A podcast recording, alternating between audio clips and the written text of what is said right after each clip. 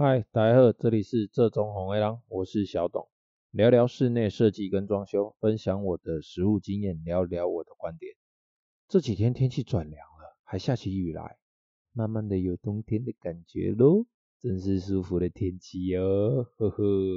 好，那最近呢，因应房市的热潮哦，蛮多人都买房子了，虽然大多是买的都是预售屋，然后距离预售屋盖好也要一段时间了。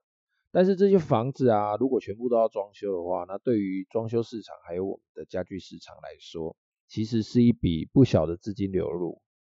那今天我们就来聊聊新城屋的装修流程，还有预售屋跟客变这些东西。那这个流程呢，其实会因为各个公司或者是设计师在装修的时候做法可能会稍有不同，不过其实差异不大。首先，我们先来讲讲买房子预售屋这件事情啊。业主跟建商签约之后啊，哦，我们就会拿到图嘛。那这个时候呢，我们的业主也就是我们的屋主，其实就可以先跟建商确定，我们能不能客变。那客变的范围在哪里？客变的这些东西，我们在第二集之前录的第二集就有提过了。那是什么？哦，我们这边再提一下什么是客变。客变就是在我们房子还没盖好之前哦，建设公司会在某种前提。哦，或者是它的某些限制、某些条件的情况之下，依照客户的需求来盖出客户想要的房子的格局啦，或者是厕所位置做一点点修改啦，大小做一点修改这样，省下我们的客户啊，在日后要装修还可能要另外花钱，要再拆、要再改的这个费用还有时间哦。好，那建设公司这边啊，会给。业主一份图，那这一份图呢，在没有意外的情况之下呢，你家未来就会是长这个样子，哦，就那一份图的样子。那如果发生了一些小意外，就会产生一些些不一样，哦，可能是建材改变，可能是隔间的厚度改变，那最差的就是品质改变。那当然这一点就看我们消费者怎么跟建商谈。好，那拿了第一份图之后呢，我们会签约，那签了约。付了钱，好，那中间要付几次的工程款，然后经过几个月的煎熬，这几个月你可能瘦了，可能胖了，那也有可能每天都会经过建筑基地的时候，偷偷看他两眼，想象一下自己的家未来长什么样子啊。那在这一段时间呢，其实就可以开始做功课，开始找喜欢的设计师，或者是统包，或者是自己有属意的工班直接来施作。那自己做功课，自己要做什么功课？笼统的来说，就是你对于你自己家里的未来的期待跟想象。那讲的具体一点，就是你想要什么样子的居家风格？你想要什么样子的布置？那你家，你的家有想要什么样子的功能性？如果觉得需要看到整体的设计跟搭配哦，那我觉得就得找设计师，付一笔设计费，就能够看到你家未来的样子。他画 3D 嘛，画图。那如果觉得嗯、好像也还好，我就是该定规则的定，该改的改，该做的做，那我就找统包。有些统包大哥其实他们的经验也是相当的专业，相当的经验深厚啊。好，那对他们来说，其实画图也不是太大的问题。最后一种就是，如果只是想要简单的做个柜子啦，简单的做一些东西，做个门，哦，那当然就找工班就好了。不过找工班呢，你的美感搭配跟工程管理就是要由业主这边来自己承担哦。好，然后经过一番的讨论，或者是经过一番的绘图，建设公司就会再打电话来，然后要求我们的屋主再付几次工程款，然后他就会通知你，哎，快盖到你家咯，列当来客变了。这时候如果我们有找设计师，我这里以下以设计师为主了哈。如果我们有找设计师。我们可以协同设计师一起去找建商做客变，那客变的条件跟范围哦，会随着建设公司不一样，有而有不一样的规定。不过大范围来说，通常不能变更的是第一管道间、第二建筑物本体的外形、梁柱位置，第三电力盘的位置，第四消防管线的位置。因为客变其实某方面来说，它是需要重新检讨整个建筑物的，这跟建筑物本身的执照有关系哦，跟它送图送审的这个过程有关系，所以有一些东西是不能变。那我们就会依照建商的条件啊去做客变，好，这样就不会有问题。好，那再经过一段时间呢，我们就是等着验收房屋了。在这个时期啊，我们如果已经有找到客变的设计师，或者是你未来打算要配合的设计师或同胞。其实就可以付个车马费哦。请他们陪同我们去验屋，这样在专业程度上我们也比较容易协助业主，那业主也可以比较用比较合理的方式验屋完成。那其实是不是要另外花钱找专业专门在验屋的团队哦？这就让大家自己判断。好，那验屋的时候呢，如果在天时地利人和的情况下，最好是连续大雨几天，这种时间我们去验屋是最好的。我们就可以看到，如果它的防水没做好的话，那漏水的情形就会出现。这个时候就可以请建商改善这些问题。其实除了漏水之外，其他要验的东西都蛮简单的，给水啦、排水啦，哈啊有没有电啊，啊电对不对啊，然后窗户啦、油漆啦、瓷砖啦这些通通都要验。这些东西我在第二集都有讲过。那验屋的时候会开缺失哦，然后建设公司会修正，我们会再验，再去检查，再开出缺失，然后他们会再修正。这样子反复个两到三次之后，房子如果没问题了，呃，如果超超过两个两到三次是有点夸张，那房子没问题了，我们就可以准备过户了。那在验屋期间啊，如果没有太大问题啊，其实设计师就已经可以先行丈量房子里面的尺寸了，然后提早做设计规划。那对于设计师来说啊，如果前面没有签设计合约，那基本上这个时候量尺寸的时候也该要签了。接下来我们就不分它是新成屋或是预售屋了，一样丈量好尺寸。我们就可以开始规划了。第一，开始跟业主做讨论哦，设计绘图啦，哈，风格调整啊，然后再跟业主做讨论，然后再做修正，然后再绘图，再调整，再讨论，再修正。其实这个过程蛮枯燥的，但是我个人觉得这个过程非常重要。那基本上啊，单一案场，预计三十平上下的这个案场，住家做一般的规划，往往一个案子大概要一周左右的时间哦，来发想整个。整体的设计包含冷气、包含衣柜、包含隔间、包含门片，它的风格，然后跟平面的绘制。可是因为我们在现实生活中，一个设计师他不可能只接一个案子，这样他会饿死。那设计师如果比较忙，其实第一阶段的图面大概都会一到两周之后再生出来。那经过几次的讨论，哦，这个时候图面应该就会确认好了。然后设计师连平面图跟讨论好的图面整个画好，然后交件。这个时候，业主手上应该会有几份图：第一，最基本的平面配置图；第二，天花板配置图，就我天花板要长什么样子，它要多高，哪里有放灯的这个天花板配置图；第三，线路的配置图，有的人叫水电图，有的人叫回路图，就是这一类的东西，它有关于水，有关于电，有关于开关的位置，哦，这个线路配置图；第四，重点的立面，比较重要的立面图。哦，可能电视墙是一个重点，或者是直接做全区的，从房子最右边坡到房子的最左边，这全区的立面它应该长什么样子？第五，重点的施工图，比较重要的地方，比较特别的地方，可能要用特别的五金，或者是用特别的做法来做的那些地方，要做特别的标示的这个重点施工图。第六个可有可无哦，现在大部分都会附，就是透视图或者是。3D 的完成的示意图，那这个东西基本上画出来，它就会长得非常像照片。依照这个图做出来的成品，大概都会七八成像，八九成像都可以。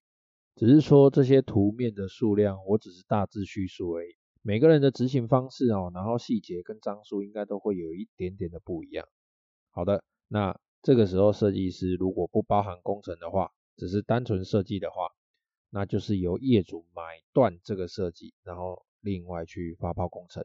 业主在这个时候就应该要清算对设计师的设计费了。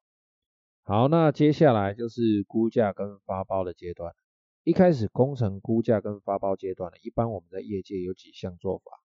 第一，由我们设计方承揽整个工程，最后完成之后交给业主。我自己也是最常用的是这个方式。由我设计，由我监工哦，这样子其实做出来的东西跟业主谈的绝对不会差很远哦。来，第二，由业主委托设计师，也就是说我们设计师是业主代表，发包整个工程，然后适当的收取服务费或监工费，完成之后交给业主。这部分就没什么好说的，就设计师就是代表业主了，然后对业主收取服务费或监工费，这样。好，第三，由设计师。协助业主发包哦，业主他可能有认识一些工班，然后设计师基本上就是从旁协助业主去做协调、去做沟通，然后由业主付出服务费跟监工费给设计师，都发包完签好之后，设计师再代表业主来安排包商，安排工作流程，最后完成交给业主。再来第四个，业主独立发包给工程统包，由业主自己监工，或者是由设计师收取监工服务费代为监工，但是工程款不经过设计师的手，这样子。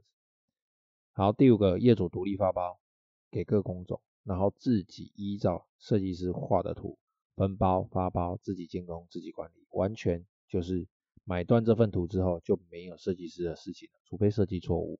那这个时候呢，不管我们业主用什么样子的方式，承揽的单位、承揽工程的单位，依旧要提出日程表，哦，要做多久，预算表要花多少钱。哦，然后施工日志，哦，我每天干了什么事情，等等等等的这些文件。好，那都谈好了，工程刚单位就开始进驻了。那以下要谈的其实就是所谓的工程管理阶段，哦，就是我们整个装修的大原则啊。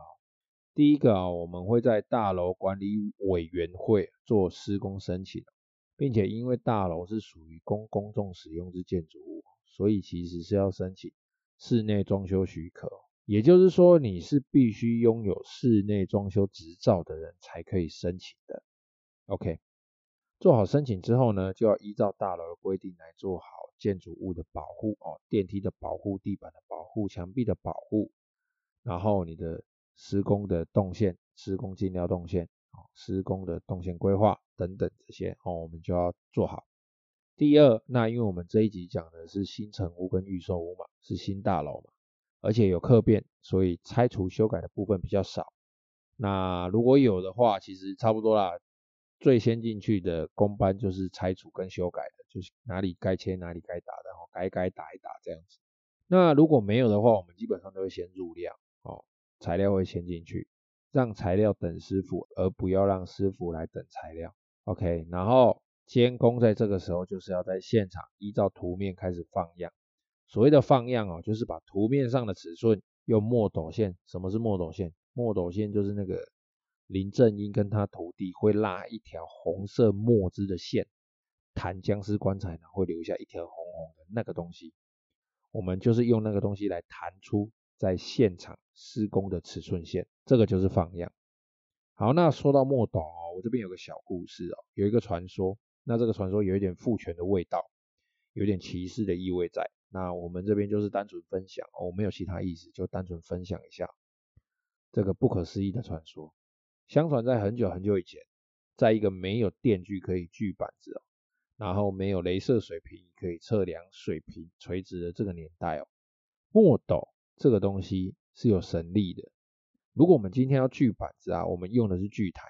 那相传当初，如果我要把这个板子剖成两面，或者是我要剖成三十公分宽、两百四十公分长，我呢只要把这个板子摆好，然后把尺寸量好，墨斗线抓准之后一弹，然后那个墨线就这样啪弹在板子上，这个板子就会在墨线那个地方直接断裂，断成我要的尺寸，很神奇吧？看谁能发明出来，我买。但是呢，后来因为在工地，就有女生在每个月月经来的时候呢，跨过墨斗。然后导致墨斗沾染阴气，然后墨斗神他就生气了，然后呢，他就很生气的这个情况下呢，他就把墨斗的神力收了回去，墨斗就只剩下弹线做记号的功能，它就坏掉了，它就不能切板子了。也因为这样呢，传说从此之后木工就禁止女生来施作，然后干这种父权歧视的观念哦就流传到今天。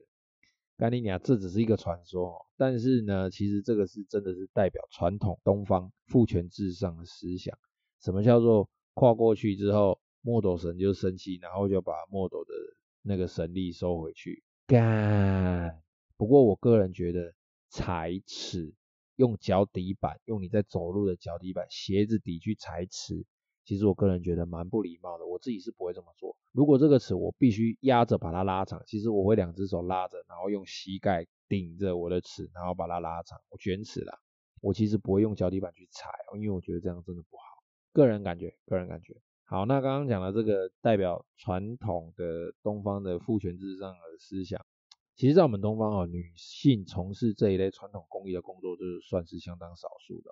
不过，我真心推荐哦，从事木工工作，因为工具的进步哦，除了切最大块的板子你会比较吃力一点点之外呢，其他对于装潢木工来说，都是一项男女皆宜的工作。它有精致的贴皮哦，然后刨削木皮啦、结合板子啦，这些都是精密然后相对轻松的工作。而且木工几乎不加班，只要你做的类别是居家的，是一般就是正常上下班店面的，现在还周休二日嘞。有经验的师傅哦，工资偏高，南部大概在两千六到两千八上下吧。那北部台北的话，大概都两千九起跳，两千九算是最低薪哦，基本上都三千三千三起跳。那现在大楼因为他们就是周末嘛，然后不能施工嘛，等于是师傅们都是周休二日啊。那工作稳定的话，一个月上个二十二天哦，周休二日，每个月大概都五万五起跳，准时上下班。但是唯一哦，这个东西它是学习时间长，然后要头脑灵活的人来做会比较吃香，因为我们每一场工作遇到的状况都不一样，遇到的人也会不一样。它不是一项死工作。那如果喜欢挑战的人可以试试看，但是女生真的很少。好，那我们拉回来放样哦，放样之后呢，就会进入第三步骤。这第三步骤，通常在进场的工班就是水电，水电要先进来哦，要把更改、要延长的、要做改动位置的这些管线啊、电线啊、水管啊都做好，改线、改管、改插座。那冷气排水，如果我们一开始在设计的时候有预划好，也是这个时候可以先配好预管。OK，那水电完成之后呢，就是木工啦。第四个木工哦，开始。他们进来就会钉天花板、钉柜子，冰冰冰冰的钉好。那这中间会穿插一些需要预埋的东西，其实木工也没什么好讲，他就是把你要的东西定出来。只是他在定之前有一些东西需要预埋。第一啊，我们的天花板哦，或者是柜体这些地方可能会装灯具，那这些灯具它要有线，它要有控制的开关，所以这些东西必须在封板之前就先预埋好管线。第二。冷气的铜管跟排水的位置，或者是吊引式的冷气，或者是出风口位置，这些东西都是必须预先的预留尺寸，或者是它要预埋好管线，先钉好，钉在墙壁上，或者是钉在天花板里面。那这样子后面的冷气包管啊、包假梁啊，做一些维修孔啊、窗帘盒之类的东西就会比较好做。好了，那木工大概就在这边就结束了。接下来呢，油漆就会开始进来补 AB 胶、补土、批土、研磨、刷漆、喷漆。这个时期哦，通常是整个装修工作的视觉上的最大转捩点。所有钉的乱七八糟的板子的原色，哦，所有这些钉子孔，所有这些接缝，都会在这个步骤处理好。那刷完漆之后，就开始第六硬体安装哦。那这些硬体安装包含了铁件的安装、玻璃的安装，或水电进场装开关、装灯具、装插座、马桶、衣架之类的。那木工也要进来安装抽屉、安装拉篮、安装一些五金的收尾、手把之类的啊。那差不多这些东西都安装完毕之后呢，第七清洁工班要出场喽。那这个阶段就是把所有在前面出现的粉尘通通处理好。把抽屉一个一个的拉出来清，把衣柜的内外通通擦干净，把你所有的柜子都擦干净。那举凡阳台啦、窗户啦、厕所啦，也通通都洗过一遍，就是直接把家里弄得超干净。这个时间呢、啊，你进来这个工地，它已经不算是工地了，它已经可以称作是一个家了。所以进来记得要脱鞋哦。哦，那这个时间基本上也是第一阶段的验收时间。当然前面有一些验收我们就不说了，那些都是小问题。大致上做好这个时间，好，清洁完这个时间，大概就是大验收，第一步大验收。那这里我们要提一下哦，清洁完毕之后，因为我们空气中的细微粉尘其实它都还飘着，而且人出出入入门开开关关，那个气流会导致那些粉尘没有办法很快的落下来。那这个空气落尘的问题，大概要三到七天之后才会慢慢的减少。那如果要加快这个速度的话，其实也可以。放置空气清净机来加速这个清洁的循环。好，那清洁的部分完成之后啊，最后最后就是我们的软装布置，然后我们业主要搬家搬过来嘛，跟我们的家电冷气要进场。那窗帘啊、家具啊、沙发、茶几、餐桌都是在这个时候进来哦，跟我们的冷气也是，那搬家也是。那这个这些东西都弄好了之后啊，在这个阶段的最后，油漆应该还要再来一次。他来的这一次，其实就是把我们撞到的、摸到的、摸脏的这些东西，再做一次的修补，修补这些小瑕疵，修补这些小创伤。都修补完之后呢，再经过业主的验收，其实整个装修工程到这边也差不多就要接近尾声了。最后经过认真的布置，哦，挂一些照片，挂一些画。摆一些艺术品的摆设，然后拍个照，做个记录，跟业主一起完成这个家里最后的步骤。什么东西放哪里？那我们开始要教业主一些这里该怎么用哦。那些柜子我帮你做什么样子的这些东西，整个带业主走完一圈这个家之后，基本上那就完成了。好，那以上就是一个新成屋的装修案件的大致流程哦。其实这些大原则下，他们基本上都是不变的。只是在于说每个工地的情况还有施工方式，我们都会做一些微调或者是做一些调度。总之啦，还是相信你自己找的设计师，哦，相信你自己找的工班，会用他们的专业做出最适合你的家的情况的安排。那这期节目就先这样子喽，谢谢各位朋友的收听，拜拜。